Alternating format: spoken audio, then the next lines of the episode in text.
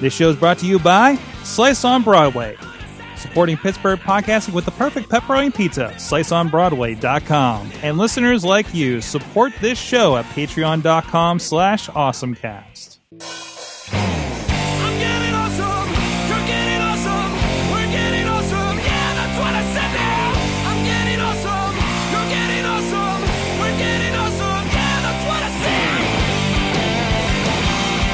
Welcome to the Awesome Cast. For those of you that are wondering what's going on, you have a Sorg this week, but not the Sorg. That's because uh, we'd like to talk to the ladies this week. So we've got Katie Dutter. Hello, friends. She's the usual face. And uh, we've got Cynthia Klosky joining us as well. Well, hi. Hi. And of course, this is the Awesome Cast, the show where we get geeky and talk tech, social media, and more with the local nerds that use it live right here from uh, Pittsburgh, Pennsylvania. So, you know what? I think that we have some awesome things of the week. I'm just jumping right in. Do it. Don't look at me like that, Sorg. This is my show, not yours. Just She for today. does what she wants. Yeah, he's he's still running tech over there for us. Um, no, uh, Do you kick it off? yeah. Sweet. Do you, do you finally have your awesome thing of the week? yes, I told you. Okay. Um, my awesome thing of the week is um, President Obama finally checked out VR and cardboard with googly eyes. I mean, the picture is, is the awesome thing more than the actual article. Um, apparently, um, uh, the way this article sounds, it's like he has never tested VR before. and then uh, if you look at the picture, I really enjoy how he's holding his hand out in front of it. Like, oh, I can see my hand. I'm like, that's not how that works. Yeah, that's- that's not that's really not how how any of this works. But he did try the virtual reality, and they I don't know who gave him the cardboard, but there are definitely googly eyes on there, and I want to put googly eyes on everyone's cardboard now.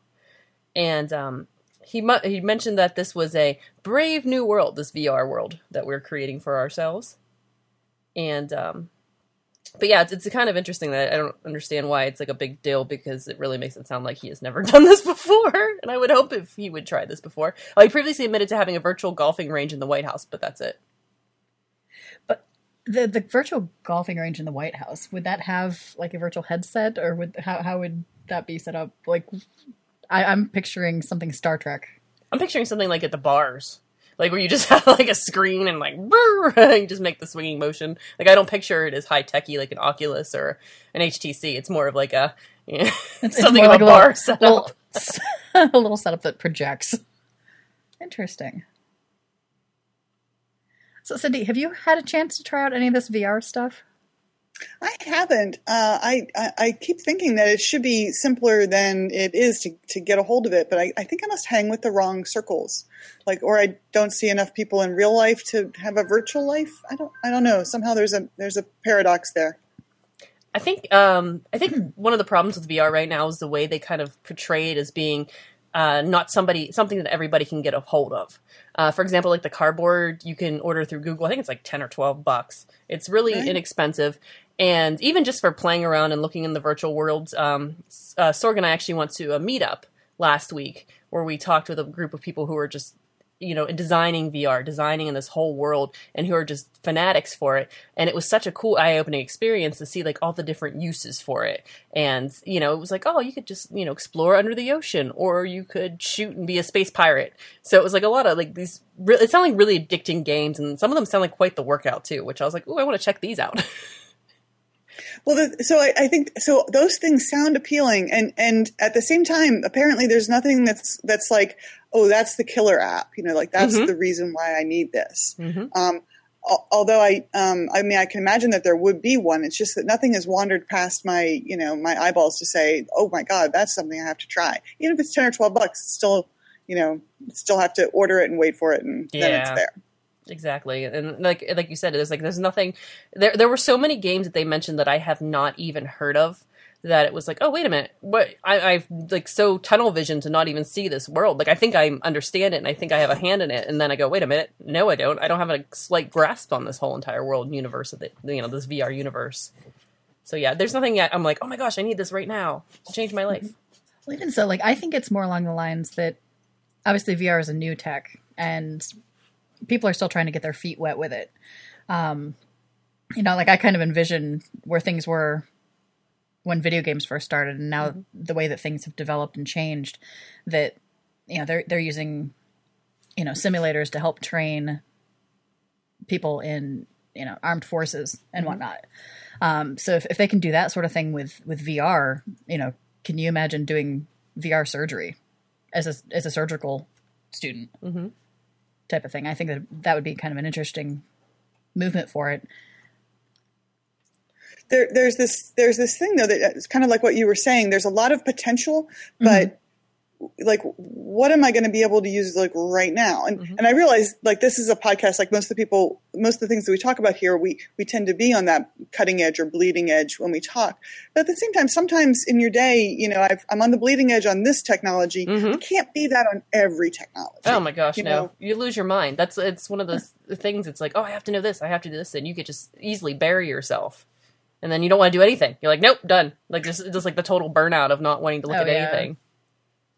Where I think it would be interesting, and I think there was something in the notes. I don't know if there's an uh, article we want to talk about later, but or now. Um, but to experience things that someone else is is really experiencing would be interesting, you know. So to like for me, you know, designing you know user experiences um, for marketing or communications purposes, to to be able to see what it's like you know, like you, you hear about people wearing a suit that lets you feel like what is it like to have arthritis, you know, like or or um, to to just be smaller or taller or whatever, so that it, it it causes you to feel how different the world is as you get older. So if if there's like a, a, a VR thing that helps me understand what's it like to be um, uh, colorblind or to have some sort of vision impairment or to have an audio impairment, au- au- auditory impairment, I guess is the word I want. Those things, you know, they wouldn't be fun, they wouldn't be recreational, but they would be, they would have a great value. Oh, absolutely. One of the things a lot with the VR is is the empathy kind of uh, ed um, some sign of things. And um, I saw an article about um, it was you want to become a vegetarian? Watch this video. this is why people are vegetarians. Um, the the article I'll just jump into the article. Essentially, um, at the Tribeca Film Festival, they had a section where it was all pretty much VR, and one of the couple of the films included somebody who had lost his sight and what it was like to be blind and having to use your other senses. And then another one was what it was like to be in a cell in solitary confinement. And we think, I mean, there are things beyond our beyond us that we'll ever hopefully never have to experience and you know it's like the solitary confinement. But um, there are things that we need to experience as human beings to increase empathy. Like uh, for example one of the things i always say is i think everybody should either work in food or as in retail. Because that just develops you as a better person because you understand the struggle going be, above and beyond like things that are beyond your control. And i think I, I like the idea of, of virtual reality kind of giving more people empathy. Like oh my gosh this is i'd never imagined that this would be this hard or this extreme for you. Yeah, yeah, yeah. To live your to live a day, you know, to walk a mile in someone else's shoes, or to live a day in someone else's experience. So you're making choices. Uh, you know, it's a you know choose your own adventure, but one where it's like not a, a, someone else's just simple life. That that seems like it would have a lot of value. Kind of a way to help you like check your privilege. You know, really Mhm. understand Oh, gosh, where yeah. your advantages lie, and you might be overseeing, you know, overlooking them. Sorg, help me out on this one. Uh, I can't remember if it was on the show or if it was in a discussion with Chris Whitlatch about the video that they did with following the, the girl through the village on her way to get water. Uh, that was with uh, Charity Water, and yeah, it was uh, super effective for them to uh, uh, uh, uh, get uh, donors. And he said, that, I think they, he was saying that they um, they got more donors than you know donations than, than they typically do uh, from an event where they were showing this off. Yeah, because it was it was more like you guys said, it was the empathy angle that people were actually able to, you know, experience from that perspective uh, what it's actually like, and it it just adds a completely different aspect to everything. Well, then pretty good for a, a president or any other leader of the of a country to um, have a start getting their feet wet in that. Then Oh, absolutely. And I like the googly eyes, so he's still kind of watching what's what's going on around him. I still see you. My one googly eye. And there were two googly eyes. one was one. You know, they're all living out. Wonderful. Well, thanks thanks for uh, that little uh, walk there, Katie. Um, Cindy, you have you have something kind of new, I have new to thing of the you. week. Now it is not um, an electronic device, but Oh, it is. okay. But I, but I feel like geeks you drink a lot of caffeine, if I'm not wrong. And so this is um, a technological marvel that makes uh, the consumption of caffeine faster. So it's the it, um, I have it here, and there's a link in the show um, information too. The IngenuiTEA. You can use it for tea or coffee. I'm told. Um, anyway, this is my mom's, and I liked it so much that I have ordered my own, and it's arriving today. And I'm not in Pittsburgh to enjoy it, but I have this one here to show you. Anyway, so you put the tea and the coffee in, and then you let it sit, and then you put it on the cup, and the tea comes through. Oh, oh nice. me, that is an optimal um, caffeine um, creation device, and I think it is indeed ingen- in, ingen- ingenious. So I encourage everyone. Wonderful. Awful. So it, it looks kind of like a French press that you can actually drain the stuff out of. But it's, yeah, but it's a. Um, I mean, you can see there's like a maybe you can't see. There's a filter thing here, Oh, okay. and so magically, like you put the water in, and nothing comes out. Nothing comes out until you put the cup underneath, and then it comes out. how Oh, cool. That's the engineering magic. Nice. And then it's pretty easy to clean too, because you unscrew this thing and you dump it out, as opposed to you know with the French press scraping it out with your hand and whatnot. Yeah. That's so a great way for loose my leaf tea. miming here of the French press cleaning process, which I think almost everyone is, is familiar with if you use a French press. definitely that that way looks way easier and way more technologically advanced. We'll we'll go there. Future. And then you can have more, drink more tea, and then create more geeky things, and you know the world will clearly be a, a better but more frazzled place. Zoom, zoom, zoom. I like it as Katie drinks her coffee. Mhm.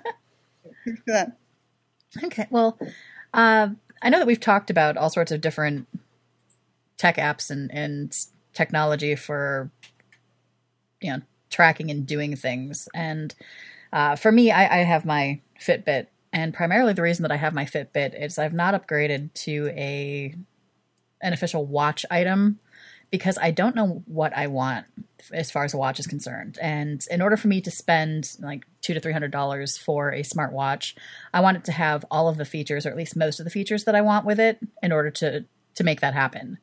Um, the Apple Watch, I, everybody loves the idea of the Apple Watch because it's tech literally on your wrist and it's all sorts of fun.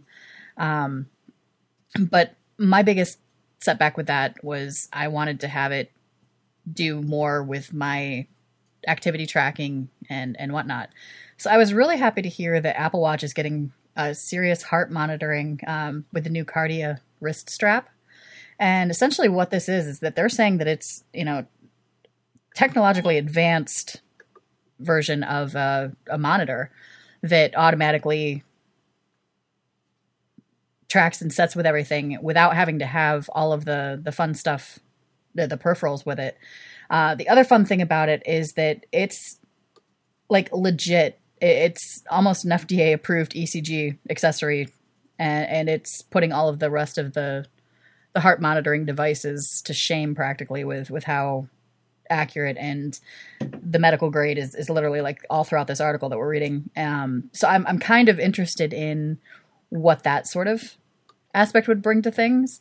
And what it's going to do with the competition because obviously if if other app designers and, and other developers are looking at different things you know people are are going to be shelling out some money for this more impressive object.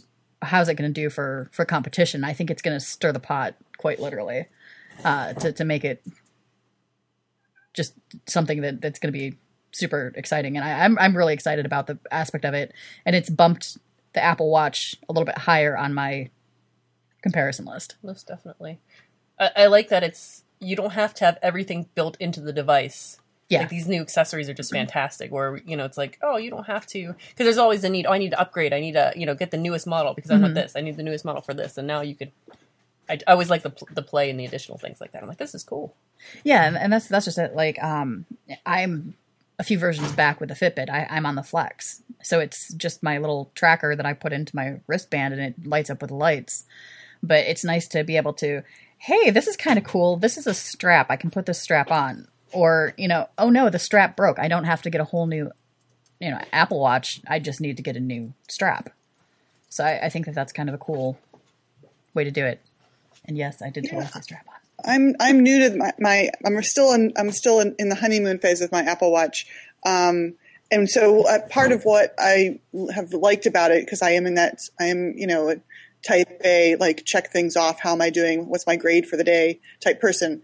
Um, I enjoy the performance piece, you know, where it tells me have I moved enough today? Have I walked all my steps and stood every hour and all those things? I feel I feel quite like I've achieved so much just from standing up every now and again.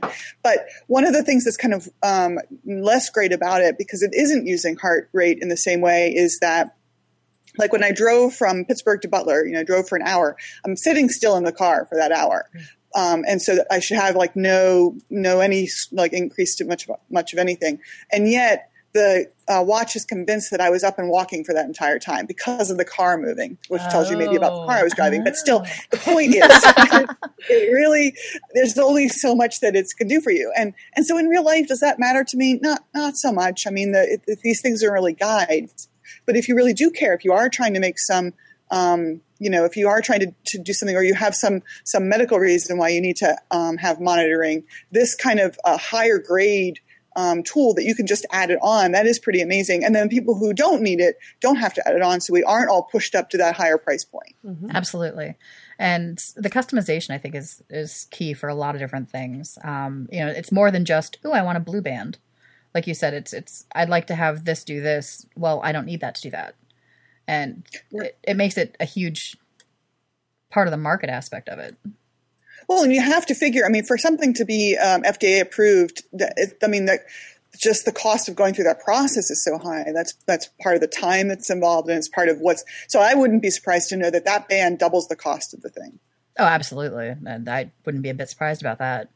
Um, which is kind of cool because I, you know, kind of going back to the versatility on things, I, I can almost see, you know, going into my doctor and saying, you know, hey, you, you need to be more active. You you need to get you know something to monitor this. Talk to you know so and so.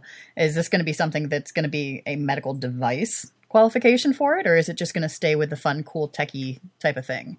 Ooh, like the insurance coverage. Would you get more insurance? Yeah, coverage? that's that's what I'm Because- yeah. wondering. Mm-hmm. Like it's it's a fun little question that that was in the back of my head as I was checking this out. And then can I watch somebody else's thing if I'm monitoring them? Yeah, yeah, yeah. That's very interesting. Yes, I, I think that it's kind of interesting. Um, I during startup weekend back uh, in October when I participated, uh, they were talking about one of the there. There was a company that was doing medical integration, and essentially, they have an app that was developed. They give you a Fitbit-like device, and they can actually pull up your information and see if your doctor tells you that you should be walking for thirty minutes a day. They can track and see if you're actually walking for thirty minutes a day. Um, there was one that had diabetic integration, so that like if you had glucose issues, like it, it would test something within your skin to, to test what your diabetes level were, was. Um, so yeah, it's it's interesting to see how everything has has evolved and changed with regard to just something as simple as a wristwatch. Right. But they are being cautious here about saying how much it's going to cost. And I'm curious whether that's like a market decision or there's still more development happening on it. Or I imagine they're testing out different price points as, as far as researching it too. Yeah, I would I would hope so at least. Well, very cool, very cool. Uh, I think that it's a really good time to to go ahead and uh, give it a shout out to our our Patreons. Um, you know, uh, talking about some of the different things that that we do um, kind of plays into the fact that we're here talking to you folks because people are interested. We have people in the chat room each week. We have people that actually have supported us on Patreon. Uh, we've got Thistle Seed Business Development and the Michael Fedor Show. Um, so you know, fans just like everybody else that that listens to the show and and loves the contribution and loves what we're doing and decided that they were going to support us on on Patreon. So, uh, of course, if you'd like to become a Patreon, uh, go ahead and visit our website, and you can you can check out uh, the how the how to on that aspect of things. But otherwise, uh, you can also hit us up just just just to chat. Um, we'll be getting into some fan submissions here in a little bit. Uh, so there's different ways to contact us via email and Twitter and Facebook and Google Plus. Uh, so yeah, that's that's You know, this is a good break. What's that? Pizza. We do have pizza, but you do not have a pizza desk this week. I do not have a pizza desk. This is this is another Sorg problem. This is very disconcerting. Yeah. Although the Sorg problems that we were having earlier, you would have thrown your pizza desk. Yeah, I know. That's what I needed. I needed something to throw. Uh, yeah, we have to thank our friends at Slice on Broadway for the beautiful pizza. Oh, look how Sorg's doing a great job. What happened to half the pizza? That half the pizza already disappeared. Pizza gets eaten in the studio. Have you not noticed this? Yes. but we have to thank Slice on Broadway for um, giving us this pizza every week, and please go visit them and enjoy some of their delicious pizza. Oh, absolutely. And I, personally, I mean, their their pepperoni pe- and cheese that they give us each week is phenomenal. Don't get me wrong, but uh, and it's also been New York approved by by the likes of Mad Mike. But um, they have specialty pies as well. Essentially, you can take any of their subs, their hoagies, and ask them to make it into pizza form, and they'll do it. Uh, the Gonzo is amazing. So if you go ask for the Gonzo, you'll love it. Uh, their buffalo chicken is also really, really good. Um, so yeah, check them out. Slice on Broadway. Tell them we sent you. They'll love that. I have an app of the week. You do. Yep, I do. Um, it's called We Do. Hey, we do. we do. We have an app of the week. and you know we, we all have about 5 million different task lists on our phone and 5 different million different task apps on our phone uh, this new one's called we do and it just came out a couple days ago it's in the um, the um, apple store um, not quite on android yet but it what it does is it's not only just a to-do list it's a social to-do list so you can share it with it, what they call your tribes so if, for example, if you have roommates and you want to put them on the list, like, hey, so and so, can you go buy, you know, can you pick up some bread or something for the house, or did you pay the utilities? Uh, you can have conversations with them, and you can label each of your tribes. Um, maybe you just have a conversation with um, your family, and you're planning an event, or if you have business. Um, we all use Slack, obviously, but uh, you could do business stuff through this too, where you can assign to-do lists and then chat about these to-do lists. Uh, I like the interface; it's very, very clean. It's it's pretty much a, a white screen with some little pictures and text and a little bit of blue, and that's it. Um, a lot of these things get a little junked up after a while. I think on the um, the to to do list, which makes me want to avoid them because they're just overwhelming to look at.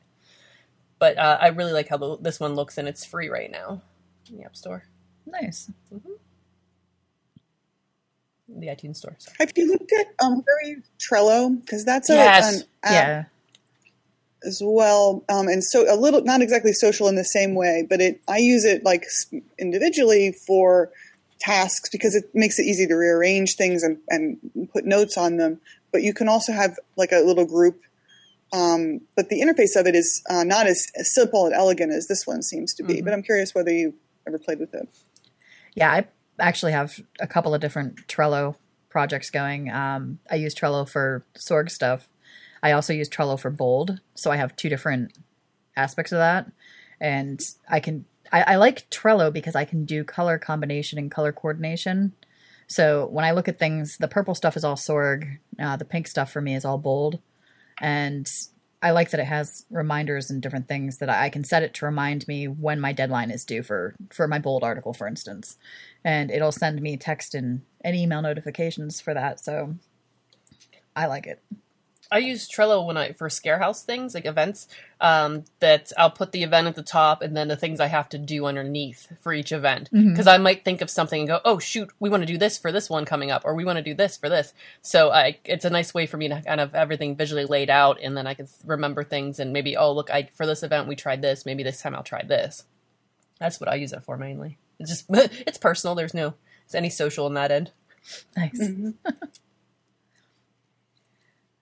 well, one of the other fun things about the show is that uh, we we take fan contributions um, either through email or a lot of it is, is actually via Twitter, uh, also from the chat room during the during the shows live. And this week we have a submission from uh, Doug Durda at Douglas Durda on on Twitter. He's been following the the sling stuff, and he was super excited to let us know that uh, more channels have been announced for Sling, including Comedy Central, BET, Spike, MTV, Nick Jr., and many others. I think honestly, he's more excited about the Nick Jr. because he has kids, and it's safe for his kids to watch this sort of stuff on Sling. Um, Sorg, have you dealt a lot with with Sling? Because I, I myself, I haven't had a whole lot of interaction No, with it, it. it, it, it's it's um um more for if you want to have a TV channel on, right? And and considering how our schedules are, I haven't really considered it too too much, and haven't even gotten into a trial. But I'm keeping an eye on stuff like this. Okay, so it, it's not like Hulu or Netflix that you can No, no, watch no. and stuff The, later. the basic idea of Sling is um, you buy a package, it, it loads up an app on, on your Apple TV, Roku, whatever, and it's it's basically you get this instead of cable. So it is like you can get this, this is a way for you to get ESPN if you're technically a cord cutter, um, and it's just an alternative to cable for the stations. There are some limited, not DVRs, but um, um, like kind of on demand, but it's it's really wonky in the fact like that was actually just listening to Cord Killers where they were talking about um, they're watching a channel uh, Fox Sports and they blacked out their their um, uh, hockey game, which if they had legit cable, they wouldn't have been blacked out. So he had to go through a process in order to prove that he was actually lived where he lived since it was since you could log in from anywhere.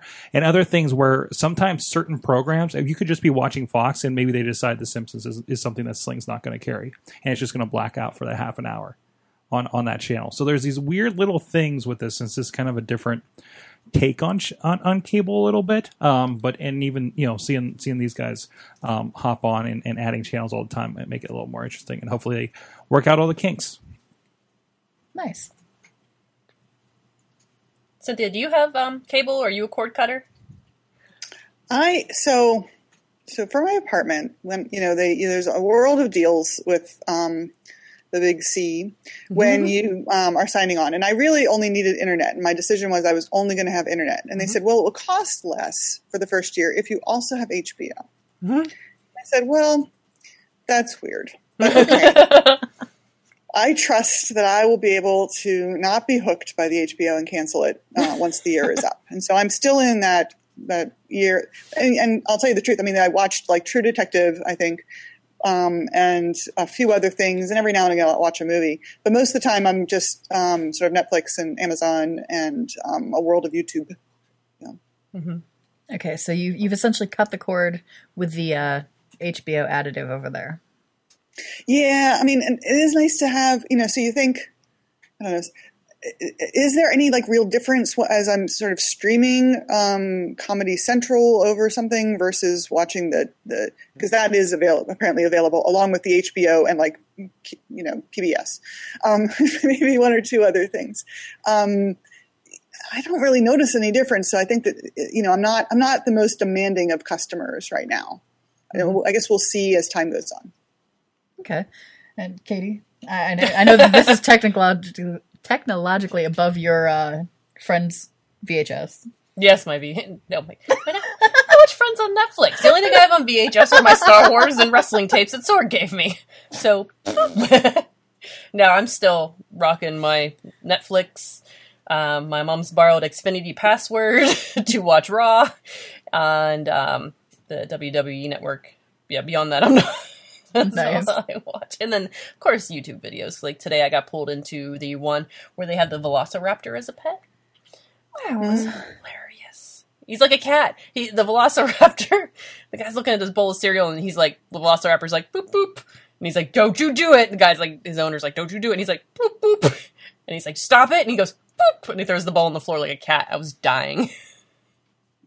so yeah, that was my YouTube for the day. Nice.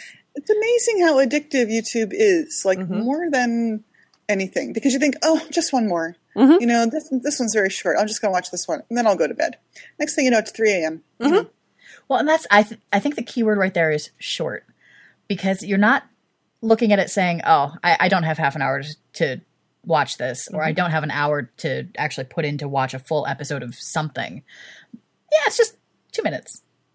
This one's just three minutes. Yeah. This one is less than a minute. Oh, he, Sorg's pulling up the, the video. It's hilarious. He's just like, boop, don't do it. don't do it. Boop. Just search pet velociraptor um, um, YouTube breakfast and you'll find it. Yeah, this actually started with the T Rex Tuesday. I don't know if you've ever looked at T Rex Tuesday. They're on Facebook, and it's essentially a couple people who have the big T Rex costumes, and they do things like ice skate and roller derby. And today they were in an elevator. So this is what happens. Thank you, YouTube. YouTube providing hours and hours of entertainment. Dinosaur Entertainment. Yes, Dinosaur entertainment. yes, it's it's a channel completely for Rachel Sager. Yeah, pretty much. and all of us, all All, of us, all of us, of one. course. Yes, yes, yes. Now, I found an article this week, I think, Katie, that um, that, that you're going to have some fun with. Uh, Yik Yak is adding a chat function. Ooh. Now, for those of us that aren't aren't familiar with Yik Yak, we we've done some videos with Yik Yak, and essentially it's it's you know this interesting aspect of posting things anonymously and just by geographic region you, you can you can pull them up and you can look at them. So the fact that they're adding a chat function is is more interesting because instead of just posting responses, you can actually chat with with the people. It, it, they were running. I, I remember when I was still looking at Yik Yak, they ran into. You would see people like posting back and forth, and they'd like hit me up on Kik. So everybody was leaving their app to go somewhere else and have conversations. So it really makes sense that they find. I mean, this is, seems like it should have been much earlier. Yeah, uh, the article actually indicates that it's you know toward building a real community instead of Mm-hmm. having to have the people go to a different platform. Um, but they're saying that it's a double-edged sword because anonymous chats typically lead to abuse, Mm-hmm. and the company is requiring that uh, both users opt into the chat. So you can invite someone to the message, but you can't actually send them a message until they acknowledge it. So it's kind of like with Facebook, you can't actually send somebody a message unless you're friends. Uh, you can re- make the friend request, send the, the message that way, but otherwise you, you can't direct message them without being friends with them. Which I think is kind of safe in, in the unknown internets of, of Yik Yak. I mean, Yik Yak has done a good job of evolving in regards to safety. I mean, I can't. I'm not going to say it's the safest place. Obviously, anything with an anonymous chat is kind of a dangerous location. But they um, used to be you could just post anything and reply to anything and not. I mean, there was literally nothing. Like the only thing that I took was like the fact that I was on this particular phone, like my probably my IP address or whatever. And um, now you have to, if you want to respond, you have to put in your email address or your phone number. So I mean, not that that's you can't just create, but it's at least it's another step. Well, and the other nice thing that they're they're talking about is um, if you're repeatedly reported or flagged, your user account will be suspended. So, I mean, they're they're setting out some safety features. You know, realizing that it's an anonymous platform, that they're setting for some decent steps to try to police it a little bit. I, I think. I think with Yik Yak, I, I mean, I'm not sure how popular. I mean, I know they're not as popular as they used to be. No, which It- is why they're trying to. they're very much reactive instead of proactive, which is Yeah. kind of a dangerous terrain to be in, and, and especially in like platforms like this. I think it's like, oh, you have to think of these things in advance. Even in social media, we're told, you know, always have that emergency plan in the back of your head. What if something happens? So like, they just don't seem like they've had much forethought into this app. It was like, look at this cool app, and then it's like, oh, wait a minute, we need to do this now. We need to do this now. Like the chat feature should have been there long ago. Oh, absolutely, I agree. Um, Cindy, have have you had any experience with Yik Yak? No, and um, now I'm feeling uh, really ancient. Oh no, Don't. Oh, believe me, there's so many things that people are like, oh yeah, I'm on this, and I'm like, what's that? I mean, it seems pretty interesting, um, uh, but the whole idea of how does you know how does a community like does the community police itself? Does the app want to take responsibility for com- you know policing them? All of those things is, are so complex. Sometimes, I mean, either way, you run into trouble because if the app is taking responsibility for it, if the um, then when things go wrong, their feet are going to get held to the fire, which has its pluses and negatives. But the community can do it, then they, maybe they can do it better because there's more of them by, by you know necessarily. But we we've seen like that go different ways with like a site like Slashdot, where you kind of gain power by being on it more power, like you become a moderator and so on. Um, then there's like a very clear system and it's evolved over they've evolved it over time so that you understand exactly how it's going to work and the people who most care about it um, and most care about it being a good place then have an incentive and means to like do more. And then you compare that with like a wikipedia where the same kind of thing has been intended to happen and yet somehow there are also these like cycles of, of trouble where people gain enough power and it seems like it goes to their head or like, like cliques of power form. And so in both of those cases you have the ability to be sort of anonymous or to be going under a pseudonym. And so it's there's a lot of overlap to this. And, and so I'm, I'm wondering whether over time you know the company, of Yik Yak will want to like use the power of the community to monitor the community, or if they'll feel like they'd better they'd be better off holding on to it themselves. So so this idea of you can be flagged a couple times is why I'm thinking about it. So there's like they're like trying to walk this middle ground. It sounds like. Yes, I I, I agree I'm with sorry, you. I just dumped a whole bunch of like I feel like I mansplained that entire thing. No, no, no, no. no, you're you're you're good. Um, no, it it's some valid stuff. I mean, like like you said, it's it's kind of a double edged sword with things, and if if from one aspect of it, yeah, it could be a good thing if it's you know policed by by the mass community, but then the mass community can run amok with it, and, and yeah, it it could be it could be very problematic. But uh, if people you know who do know themselves know each other offline or they form friendships online and then they bond together to do a thing and, Yeah. and so it depends a little bit on how that structure is all set up and, Yeah. and there's strength to it but there's also like you said double edged sword it, it can go either way right yeah, absolutely. fascinating to watch though as long as i'm not in it Yeah, so just Yeah. sit back with a popcorn. Yeah, you're, mhm. you're good to go, but not not Ground Zero now. Um, yeah, so lot lots of interesting things happening over here. Um, speaking of interesting things that, that could go either way, um, First Response, the popular pregnancy test, now has a Bluetooth pregnancy test. And essentially, what it is is it has it set up that it syncs to the app, the the Pregnancy Pro Test app, um, so that it. By the way the name protest app just seems Oh, I know. it was it was hilarious, like pro hyphen test. Um, I know. but yeah, it, it's interesting because it, it comes with a free partner app that's available on Android, iOS, and Amazon. And once it's synced, it, it says that the app walks users through how to use the test and actually, you know, take the test properly. And it also keeps them entertained while they wait three minutes to get the results. Now, they, they specify that the, those things aren't the problem portion of it. Um, it allows women to, the, through the app to track their ovulation cycles and their pregnancy and helps to maintain a calendar with the baby appointments and everything like that. Um, however, since it's Bluetooth driven, the question becomes whether or not it's going to be hackable. And um, the, the concerns are with regard to the opt in and how they share personal information with third parties and the third party marketing. So there's there's a nice big question about is it worth getting this app?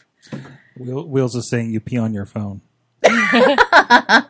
not not quite that much. Um, You know, I mean, if you if you can't entertain yourself for the three minutes for the test to take, a f you know, to run itself, I really, I really think you need to walk away from your device for just a little bit. Also, there's other stuff on your device to keep you busy, like you know, say Twitter. You know, yeah, YouTube. Let's watch a video. Yik Yak. Check out what's going on Yik Yak. Three minutes long. Pretty much. Um, but the, the idea that they're even thinking that this is a good idea to put in a pregnancy test, like, Well, you can see what they're doing. I mean, they are. You can see that, that what they're trying to do is is this is these are all ways for that company to oh, absolutely. form a bond with you so that you'll only use their pregnancy tests and so that you know once you once you're pregnant and your your you know and your baby comes around then all of the stuff that they have for baby now is now yours you know so i can see why they're doing it Oh, absolutely. uh, But, as someone in the market, uh, this would be one of the pregnancy tests that I would not want to have, um, just because the potential for it, like the the information getting out there, like you said, I don't want to have everybody stalking me for for products and whatnot. Um, and it seems it's it's interesting because they have a, a list of the app's permissions and like device and app history, identity, um, calendar, contacts, phone. Why did why does a pregnancy test need access to my phone? Like right it, it read read phone status and identif- identity directly call phone numbers. Like why would I need to have a pregnancy test have that permission on my phone? Like I doctor appointment or something i don't know I have no idea, but it's just like, are you Listen, kidding me? it turns out you're really, really, really pregnant, and we need to take care of this now. So we'll take care of this. right now. Congratulations, you're pregnant. Let's call your mother. Oh, like, Oh. oh, this this just this was wow. I, I just auto milestone on the Facebook page. Well, here, It this- really does seem like way over, um, way overshoot though on these permissions, like you say for the, for all of these things. That's, and, and, and I mean, I wonder then, is it, is it at all granular so that I can have some of them on and some of them off? You know, so it, it feels like they just they didn't think it through, like how people are going to feel about it, or maybe they did and they just didn't care, or they think that people aren't going to check. Well, I like the um, if the if you opt in, we may share your personal information with third parties for third party marketing purposes. So essentially, you are now getting tailored ads for whether you're pregnant, whether you're not pregnant, um, the the whole range of products and all of those. Um, you know, you have a friend that makes a mistake once that tells somebody or gives away their email address. Oh yeah, I'm getting married. You know how much crap they get in their e- email now that it's like, oh yeah, here, did you think about having this for your wedding? And this, I mean, a baby. I mean, there's even more stuff that goes into that. Even not having a baby. Oh, are you interested in um, in vitro fertilization? Are you interested in this? Like, I mean, there's so many. Do you need a counselor? Like, there's so many routes that this could Oh, take absolutely. that it's just, it's. I, I don't want an app telling me what I need. Yeah. I mean, no more than other apps that already tell me what I need, but but at least not you. I don't give you that permission. at least the I, I, I, you know, the thing is that a lot of this information is out in the world in different ways. I just don't like it all. I mean, it's all concentrated in my phone as well. So, like Target could tell right away just based on the things that you're buying at Target that you're pregnant, or that you're not pregnant, or that you're trying. So it can figure that kind of thing out on its own just based on what you bought. Um, so it's not like the information can't be acquired other ways, but it's just too easy with the phone, is what I'm thinking. I want companies to work for it.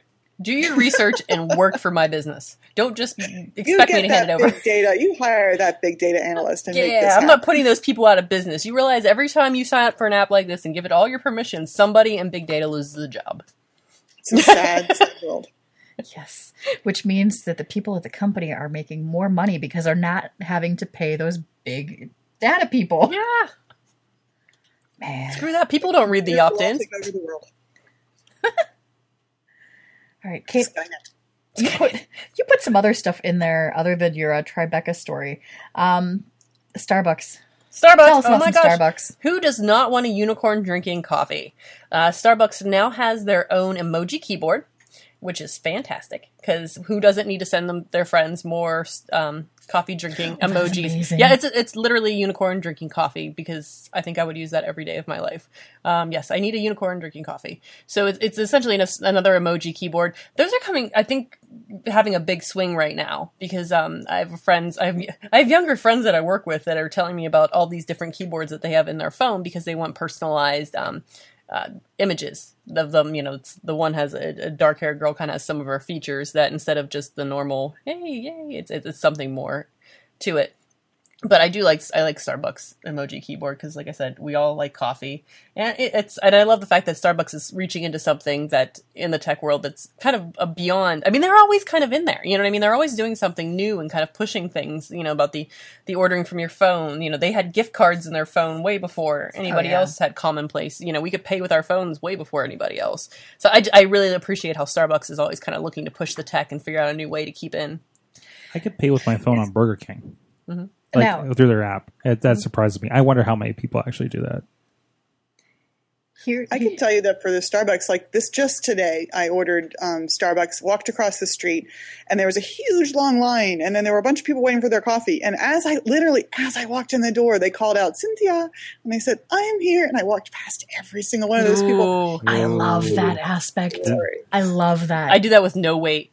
I love going into a place that's totally packed, and then I'm like, First "Oh, watch. it's Katie." Yes, and they're like, "Oh, your table's coming up right next," and then people are just like, "I hope you We, die." we did this at Pan- Panera rock once. star. We did this at one Panera once, but uh, I, I, I go to a Starbucks, see the line, go ahead and sit there and order and start start working and wait for them to call my name. Yep. Yeah, That'll I've- work perfectly too, right? yeah. Yeah, I've, I've done that a couple of times because you never know. Like the It's like I don't have time for this. yeah, the, the Starbucks that's close to us that we usually like walk into, uh, it can either be super super busy or super super dead. You know, so depending, and there's not really a d- specific time of day that this is. Mm-mm. So I've gone in there in the afternoon and just walked right up and placed my order. I've gone in the same time on a different day, and there's a line out the door. But yeah, it's it's really nice and really super special. Now here's here's my question, Katie, with the with the Starbucks app or emoji keyboard. Can I order Starbucks with a text like I can Domino's? Not yet. They Come need, on. they need to work on that. There's not like an emoji for each size, an emoji for each product, because that would be There- very simple. They Yeah, have there a few are. different. Yeah, because I'm looking at the picture here in the. Well, you can get the brown frap, the darker brown frap, the the pink frap. Uh, that'd be a fun flavor option. What do you like? I would like the yellow drink.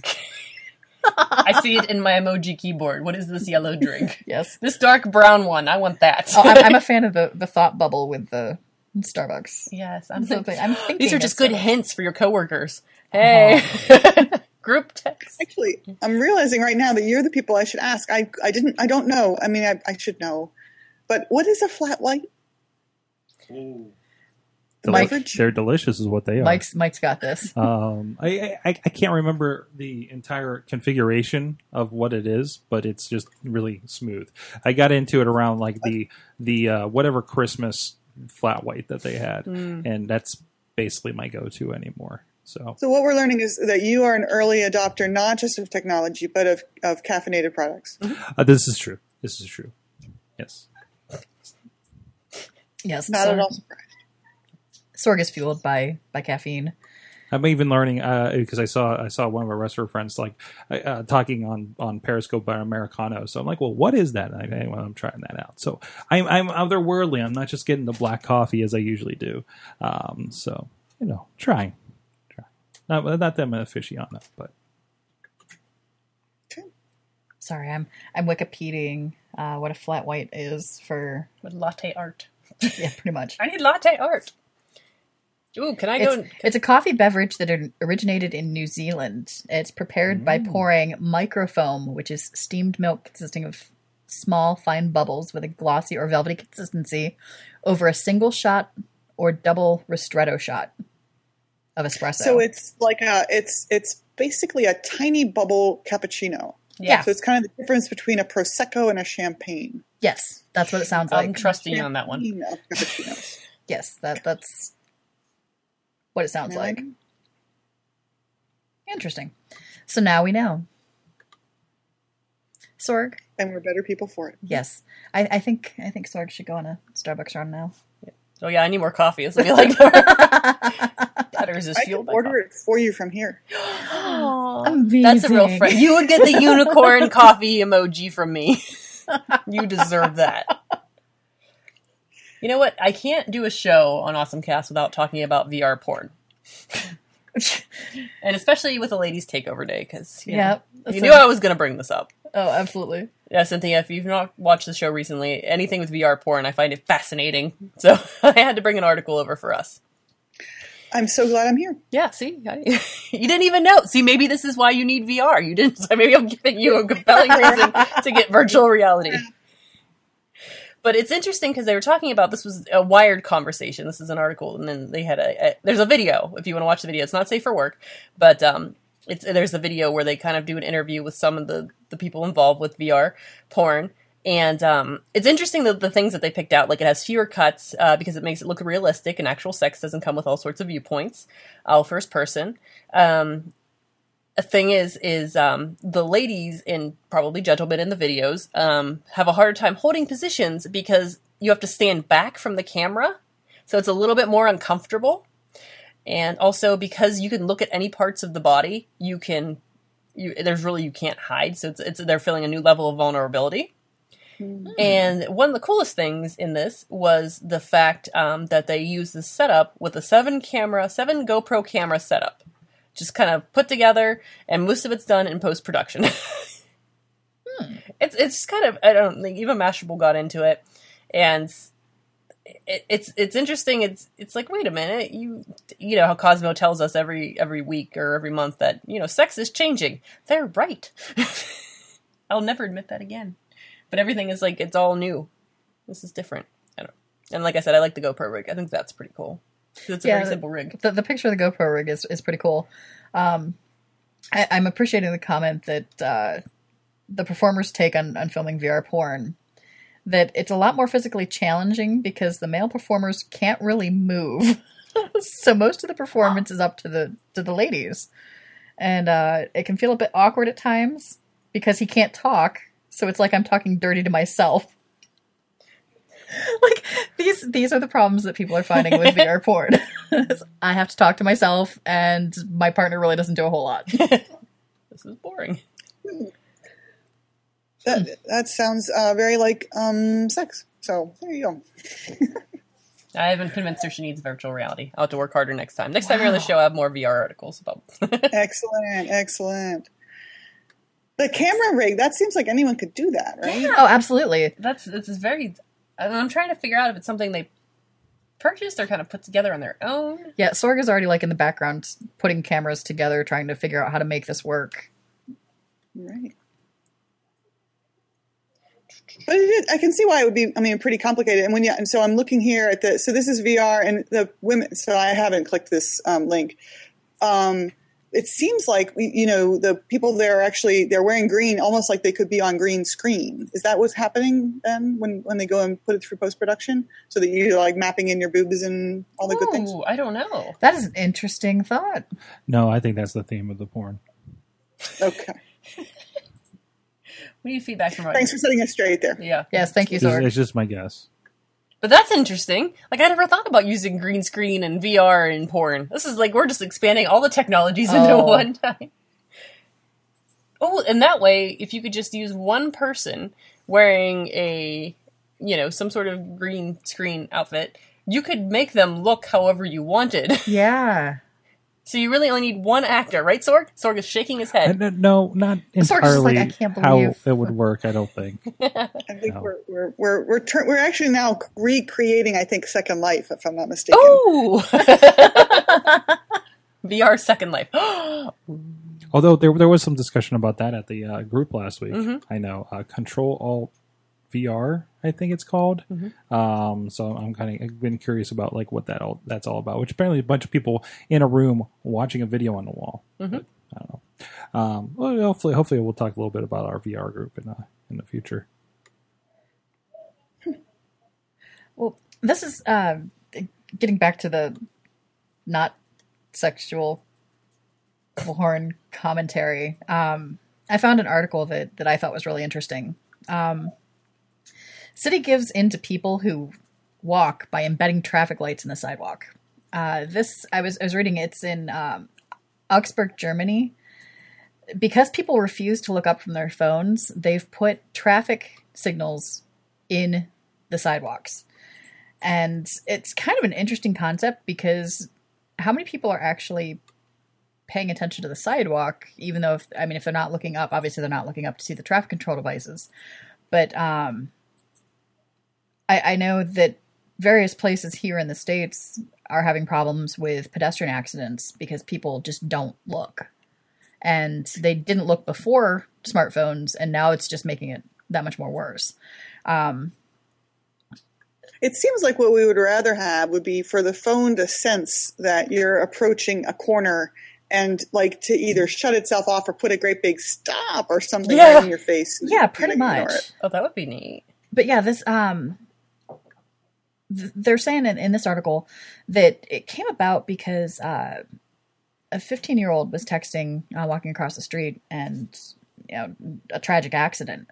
Um, but they found that the floor level traffic lights, if they place them near you know tram stops, they flash red when a tram is approaching. Um, but e- even that, there, there's the question of like we have the the T. It, would it recognize for the T passing through versus a, a vehicle?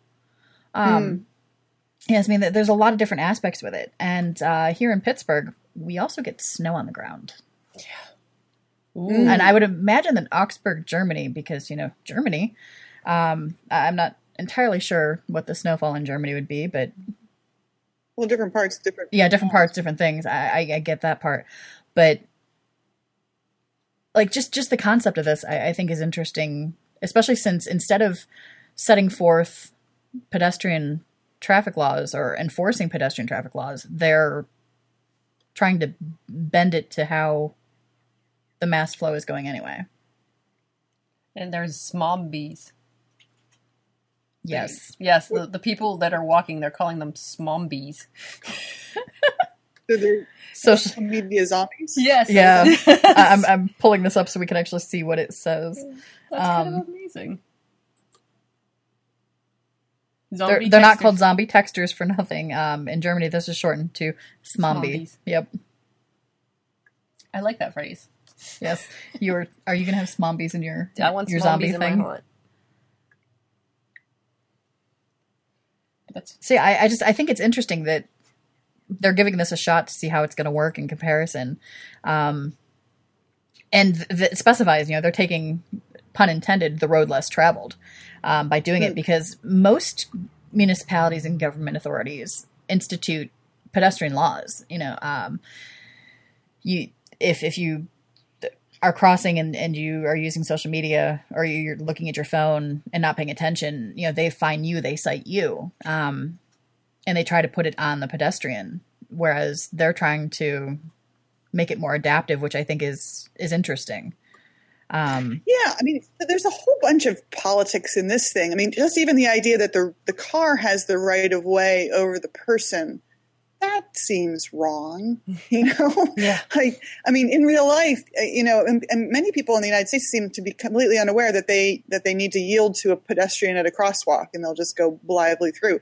Um, so so so the idea though that um, walking or bicycling is an alternative mode of transportation as opposed to you know a much more you know a car is a much more recent form of transportation so why why aren't the older more traditional and you know more um, you know healthful and beneficial uh, forms of transportation you know why are they like we have to you know we're going to penalize people for for using them. So right there, there's a whole political thing. And then on the other hand, you know, I drive my car, and there are real jerks who walk around and just in the middle of, the of the way without using their their phone is nowhere to blame because they are looking up and looking right at me and walking in front of me. You know, so screw you, Mister. um, so also, so there's so nobody here is really necessarily always doing the right thing because that's how humans are. But the I the I uh, so I'm I'm not excited at this this idea of putting lights in the sidewalk because it seems like a short term solution, and a longer term solution just feels like you know let's have the pedestrians walk somewhere where the cars aren't, or put the cars away, or you know what I mean, route the cars around the situation rather than try to make us all you know be afraid of them.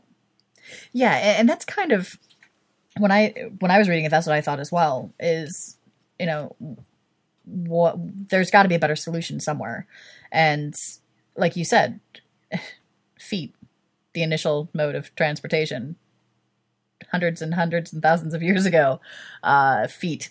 that there were no automobiles, there were no bicycles. It was all feet. Um, but yeah, it's it's interesting. Like I, I work in Mount Lebanon, and one of the I biggest. to say Mount Lebanon is like Yep. you know ground zero for this. Yep, one of the biggest things is you drive into Mount Lebanon, right there next to the safety center. They have one of those uh, little light up sign things that s- specifically says, and it doesn't flash, it doesn't continue, like it doesn't read a different message. It stays steady, and it says, um, "Crosswalk parking is enforced," or "Crosswalk use is enforced by for pedestrians." Um, lots of times I will see pedestrians just like you said, Cindy, just cross willy nilly in the middle of the street without crosswalk and right in front of a car, and they don't care because they're trying to catch the train heading to downtown or heading to wherever at this point because downtown stops up at uh, Potomac with with the construction going on, but they just don't care and they don't look up. And if you do something as a vehicle driver you know, shout at them or, or whatever, tell them, you know, hey, you should have, you should look up. I almost just hit you. They look and say, that's not my fault. And then on the flip side of it, you know, uh, you know, I live in Oakland, work in Liberty, and people just will not. There, we have crosswalks over the place marked. You know, you have to let people. So the people who are legitimately doing the right thing and and waiting at the crosswalk, the cars are just pl- plowing through. Oh, plowing yeah. through, Yeah. which is clearly wrong. Well, that's, um, Dormont has a couple of different crosswalks and they're uh, like, there's one there next to the diner and four lanes of traffic coming through in the morning, two in either direction. And I see this woman cross, trying to cross the crosswalk. I stop because that's what you're supposed to do. And the people behind me are blowing their horns. And the lady was like, I'm not stepping out there because these people are yahoos and they're not stopping. So thank you anyway. But mm-hmm. yeah, so, so again, it's, it's just kind of interesting that that's the mentality that people are taking with things. It's I, I almost you know feel like we ought to have to take um, you know a driver's test every couple of years. You know, when you renew your license, you actually have to renew your license and like prove that you know the laws that you learned back when you were 16, 17. Oh, absolutely. Oh my gosh, the things I've probably forgotten. Yeah, I don't. I don't know that any of us would pass our driver's test right now. The written portion of it, let alone the driving portion of it. Actually,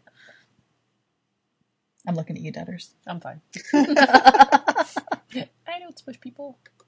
No, you you don't smush people. You're nice. I try not to smush people. I do get very not- angry. I I think that's a good rule to try not to smush, Smush people. smush people. I, I am one of those people that gets very, very upset whenever um, someone does walk out in front of you and they don't wave, like, thank you for not killing me. Like, I feel like you should at least go, oh, thanks for not murdering me. like, thank you for not running me down, even though you probably could. Yeah, pretty much. That's what I'm thinking in my head. You are larger than me. All right. Well, I think it's uh, about time to wrap things up over here. Sorg is, is giving us the the the little hand signal over there. Um, He's flicking us off. pretty much. He's like, you guys have occupied way much of my show. Go away. Um, but thank you very much, Cindy, for coming on, and uh, Katie. Thank you, Sorg, for for your input and running f- for our texts. And it's been an interesting change of pace because Sorg is actually doing our show notes and our tweeters for today um, instead of me because we're we're doing a ladies show. So, Cynthia, where can we find you now? What are you up to now? I am a partner at Shift Collaborative, which is a creative agency in East Liberty, right by the Whole Foods. So they get a lot of my whole paycheck. But anyway, aside from that, you know, we're doing creative, interesting things. Um, and so I guess, do I have a plug? Um, uh, I, I want to plug a, a nonprofit that I'm part of called Social Venture Partners. We're doing some interesting new things with helping to connect people with nonprofits so that it's not just throwing money at problems, but trying to connect skills up with, with nonprofits. So if you're interested, look for socialventurepartners.org slash Pittsburgh or just get a hold of me and I will point you in the right direction. Very cool. Very very cool. You're always doing fun Yeah. stuff. Aw. She's one of the cooler people we know. You know that, right? she is. Oh Like- gosh, you guys make me blush. Oh, we we could do more, but we'll we'll we'll cut it back. Katie, Uh, you can find me. Um, lately, I've been at the Scare House. We're doing Scare House Weekly, uh, kind of behind the scenes videos every Thursday. So look for those. We got the podcast back up. It'll be first uh, episode in a while tomorrow. Kind of redid some things there. And yeah, so um, if you're interested in you like Scare House on Facebook, you can follow us on the Scarehouse on Twitter. We're on Instagram. We're all over the place now. And we can announce you're officially on the panel in a couple oh weeks. yeah, I think I'm on a panel. yes, you're on a panel. I'm on some sort of podcasting panel. Yes, in a couple weeks there will be a uh, uh, uh, an evening with PodCamp will return. Uh, has Jim Krenn, uh, Brian uh, Brian Crawford from the River's Edge, uh, Buzzy from Epicast, and Professor Buzzkill, and Dutters from the Scarehouse podcast and the Awesome Cast will be joining us. Yep. So uh, it's going to be up our work hard. It's May 12th, I think it is. Check out PodCamp Pittsburgh's uh, Facebook page, events and everything for all the information. So Yeah, I've actually three podcasts in my. I've done three podcasts by the time the day ends today. Three different ones. Oh, so I did nice. Scare House earlier, and then it, we're Wrestling Mayhem show Takeover, and a little bit here Mhm. too. Yeah, not bad for someone who can't stand the sound of her own voice. yeah, I'm with you on that one. welcome to it. Yeah. Yes. And who are you, Missy? Hi, I'm Missy. Um, normally I would plug Sorg stuff. I'm still going to plug Sorg stuff in some capacity, but I'm going to plug a different variety of Sorg stuff. We've been working on a little side project uh, called Sidekick Media, and Sorg will occasionally plug it on the show. Uh, we're trying to do some of the business stuff, so we're, we're doing video and social media and audio work for for clients, and yeah, that's that's where you can find me. That and PodCamp. PodCamp will be making some awesome announcements in the next uh, next few weeks, next few days. Actually, Wow. There there will be a fun announcement coming out because unofficially, officially, officially, unofficially, we have dates and we will share them, and it'll be amazing. It'll be awesome. And we also have our event at the uh, at the library here in Beechview tomorrow night. Oh yeah, I'm teaching about podcasting. I'm in, it's an introduction to podcasting. Please come out if you're in the area. Yes. Beechview, Carnegie Library in Beechview is the part where there's still tracks on the road. Can't miss it. Well, thanks to everyone uh, for for our awesome guests, our awesome audience. Thank you for being awesome, and our awesome Sorg for for being awesome. We'll keep them. this week maybe. So we'll see you next week. So yes, next week, and next week we'll be back to our, our usual cast of characters. So you'll have Sorg and Chilla, who unfortunately showed up in studio tonight, not realizing that the ladies were taking over. Poor Chilla, sorry man. Um, but yeah, so so check in and catch us on the River's Edge on Thursday. Thursday, Thursday. They're funny money. Ah, after Funny Money, yes, Thursdays at eight a.m. Thank you. So you've been our awesome audience. You have an awesome day, and I don't remember the rest. And an awesome week. Have an awesome week. Not just an awesome day, have an awesome week.